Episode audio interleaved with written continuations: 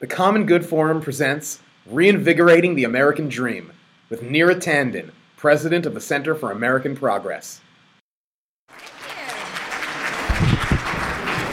Thank you. So I'm, I'm really honored to be here in a, in a day-long panels, a day-long series of panels that is so focused on the country's gravest challenges. So, and, the, and really, given the earlier discussion, the globe's greatest challenges. So I really want to talk about a series of interlocking issues that I think will grow in importance in the political debate in the next two years. And I think it'll grow in importance in the political debate on both the Republican and Democratic sides. So it's a great opportunity to, to discuss them, which is interlocking issues of stagnant wages, rising inequality, and lack of social mobility.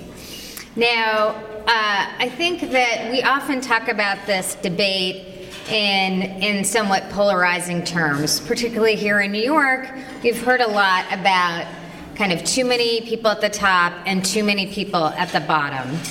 And uh, from the work that we do at the Center for American Progress, which is a progressive think tank in Washington that works across issues, we've really focused on the same picture but through a slightly different lens, which is too many, too few people in the middle. The number of folks in the middle class in 1970 uh, defined by economists, was 52% of Americans. Today, it's 40% of Americans.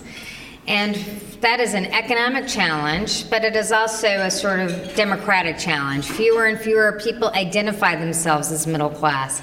More people identify themselves as working class. Younger Americans, millennials, think that term middle class won't describe them today and may never describe them.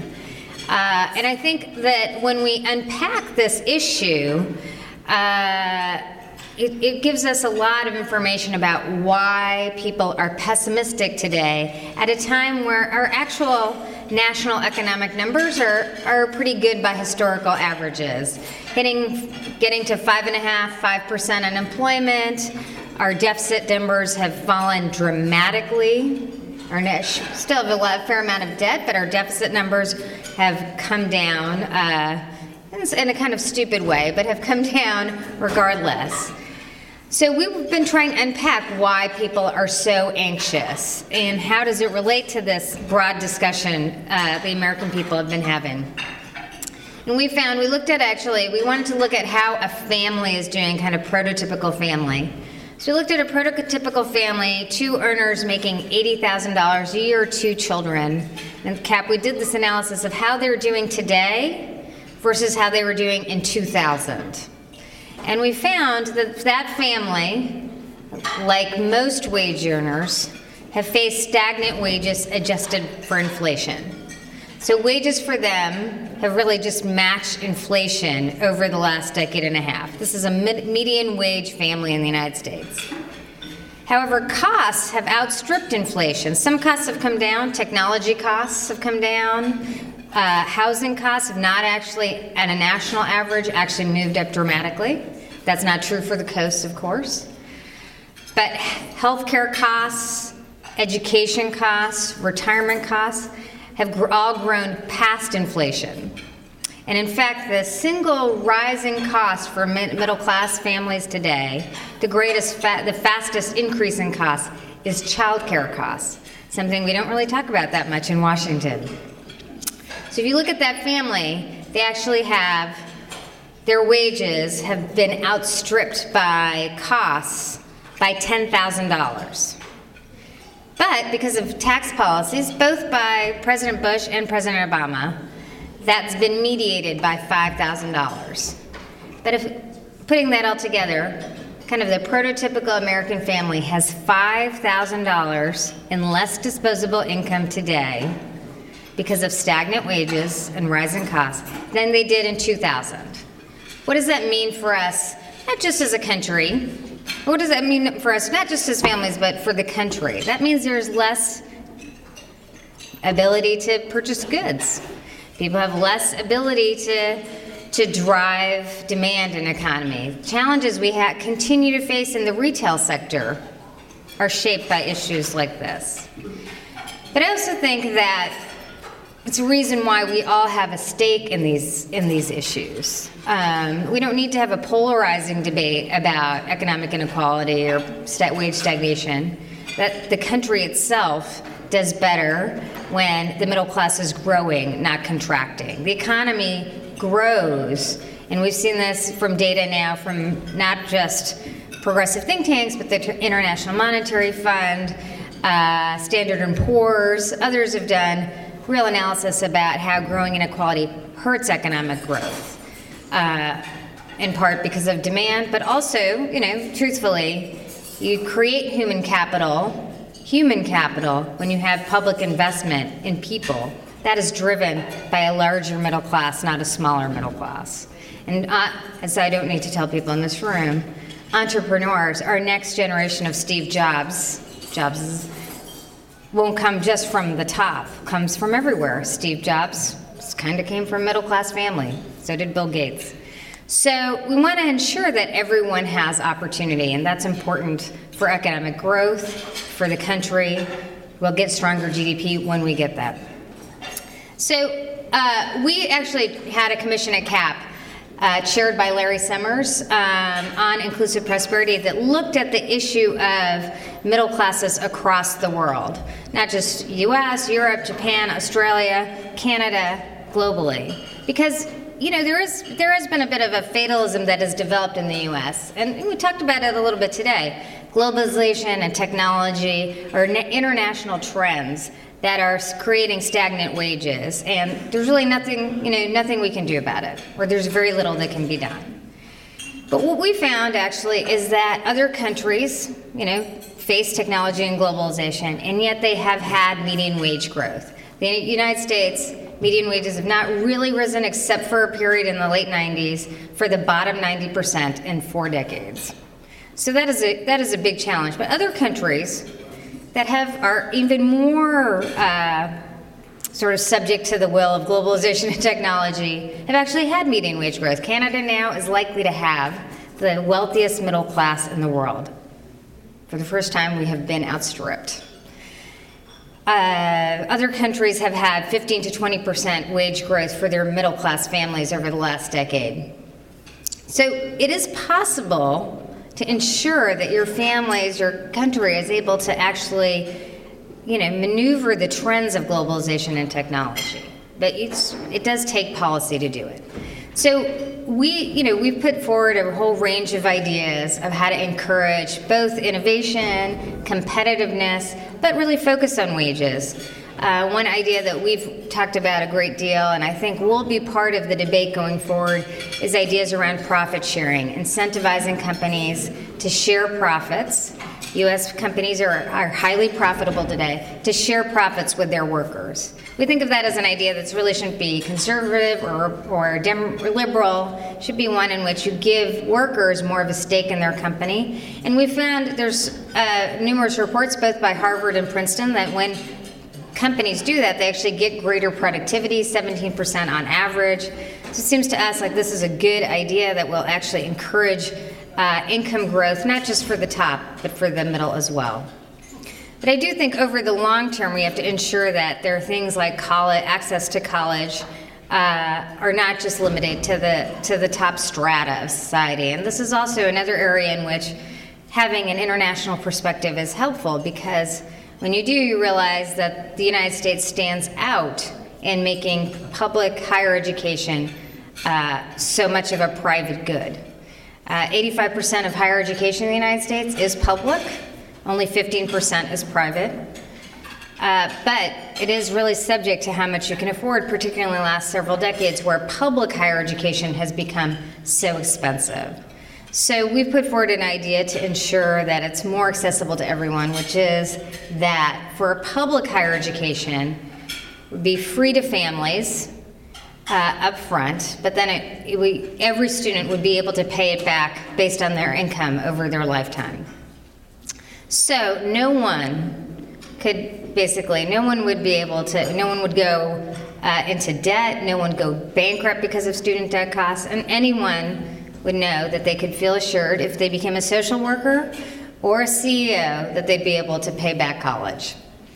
So I think there, this, this, uh, there, there will hopefully be ideas on the right and on the left over the next two years about these challenges. One, I think, a very encouraging sign is that in the political discussions we've had so far, both Republican presidential candidates and Democratic presidential candidates are beginning to talk about uh, wage stagnation, the challenges of middle class families, but really the family, the ability of families to uh, you know, do better than they have in the past. And I think uh, that hopefully in this debate we'll have real ideas on both sides to tackle these challenges. Because I do worry that if we move from, we've gone from 52% to 40% people as defined middle class. I do worry about the fabric of the country when we hit 36%, 35%, 34%, 32%. These trends in other countries have been arrested, not in just Europe or where they've gigantic welfare states, but in countries that are look and feel a lot like us.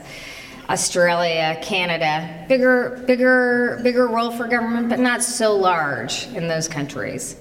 They are able to manage economic growth, having relatively high growth rates, and ensuring that that growth is more broadly shared uh, than it has been in the US. And so we hope that there are lessons, because otherwise our politics will respond in ways I believe that would be unhelpful to actually producing real solutions. And with that, thank you all very much.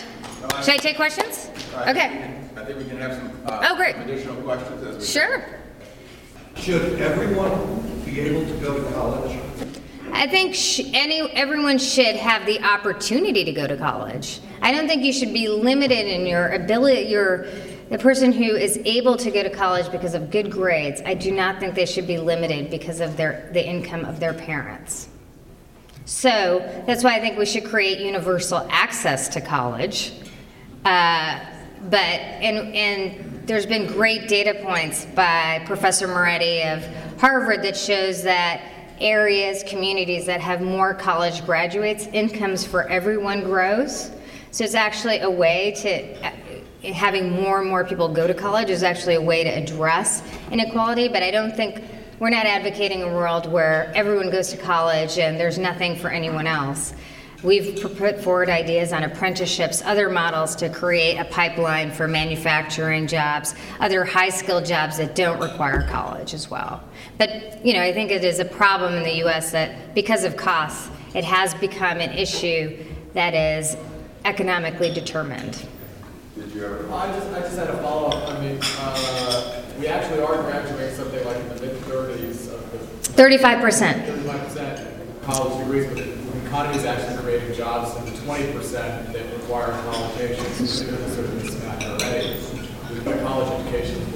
So 35% of students go to college. 35% do not graduate from college. We have a much lower graduation rate. So there isn't the same mismatch because it is like closer to 25 to 20.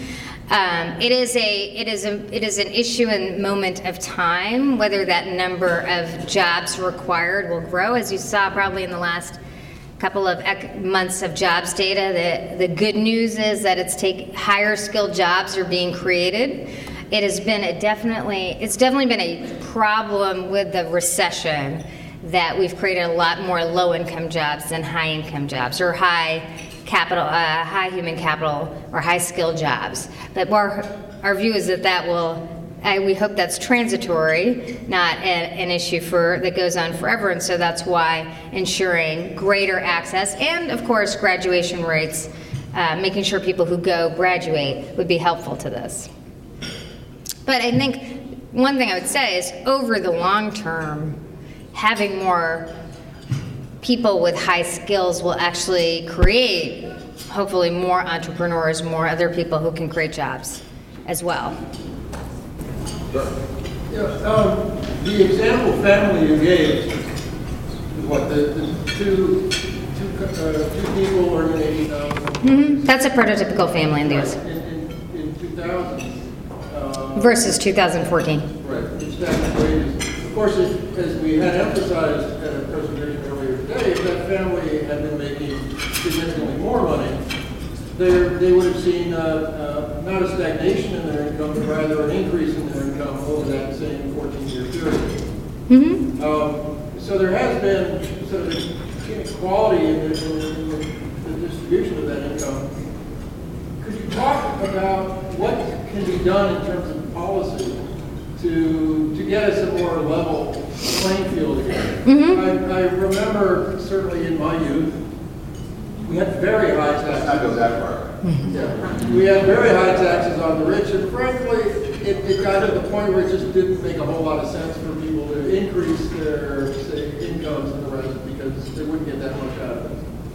That- But but that's what we had government, we had a high, high control. Speaking to the speaker, I'm always happy to get support though from. Uh, think about solutions and reflect on uh, whether or not increasing taxes at the very high end uh, uh, would make more sense, would make sense. So, uh, you know, in my view, uh, we have a pre-distribution challenge in the country, not just a redistribution challenge. So, companies, if you take the last few years, companies are highly profitable. Wages have been stagnant, and business, even though companies have record high profits, business investment has been middling. Um, so we, we haven't faced, we, from a kind of historical average, profits are high, business investment is mid, like middling, and wages are low. So uh, what that tells us is that companies feel very little pressure to raise wages, even when they have plenty of cash to do it. Right? So I think there's a lot of issues that circulate around that. First, uh, you know, there we, we do have a system uh, that is d- different. Companies are financed differently in the United States than other countries. For example, the role of the bank sector in financing companies is hot, bigger in other countries. In our country, we are equity financed. CEOs them, themselves complain that quarterly profits and the rise of activist traders create heavy pressure to think quarter to quarter instead of year to year. The average tenure of a CEO in the United States today is four years. 20 years ago, it was 10 years. So it's harder for those people to make longer term decisions. Why does this matter for wages? If you are only thinking quarter to quarter, it is hard to think of an employee as an investment versus a cost. If you think of an, an employee always as a cost, it's hard. You, you don't you don't want to think about how you're going to improve their wages over time. You're just thinking about how you're limiting their costs, which is limiting their wages. Against that backdrop, we do have globalization, we do have technology, a lot of jobs are being roboticized. So we live in a world in which that has come down a lot. Other countries, I'd say there are really two big factors in other countries where you see wages, product, I should say, really importantly, we, the United States has faced productivity gains of around 30% between 2000 and 2015. That product, those productivity gains are not being captured by the bottom 90% of workers. They are being captured by the top percent of folks in the United States. So what do other countries do? That, that that, or we don't really know what the golden answer is, but we know other countries do have a variety of different factors. So they have unionization rates at 30%, 35% helps lower income workers actually have bargaining power to actually get a wage increase. That's bargaining power is very problematic in the United States. People don't have the ability to get wage gains. Their unions are also different than our unions. They do focus more on productivity gains or some things we, we should do to reform unions in the United States around that. But you also see the financial sector is smaller in other countries, and you think the culture of firms is kind of different. Like you just people in other firms, CEOs wouldn't rate takes you know wouldn't be paid so much money. They're much more used to passing on those gains to workers, and I think they they themselves will say CEOs and. We've had many conversations with Japanese, Canadian, German CEOs, and they themselves will say, you know, just we would never, if we were profitable, it's just a more normal thing to share wages. In Germany, obviously, they have workers on their boards, which help create that culture. So I think it is a there's institutional incentives, but there's also cultural norms that kind of shift the angle a little bit to make sure workers are benefiting when firms when they're more productive and workers are profitable. And we have had greater productivity and greater profits even in the last few years of the recovery, and particularly so, in fact, with no matching gains. And that is why I think you hear Marco Rubio and Jeb Bush talking about stagnant social mobility. And my great hope is that we will actually talk about these both these challenges we face, but solutions on both sides to actually address them. Because I do not think we will go through another 20 years and not have the rise of very right and very left groups in response to this if the governance if our government cannot actually address it. Thank you. Thank you. For more information about the common good, please visit our website at www.thecommongoodUSA.org.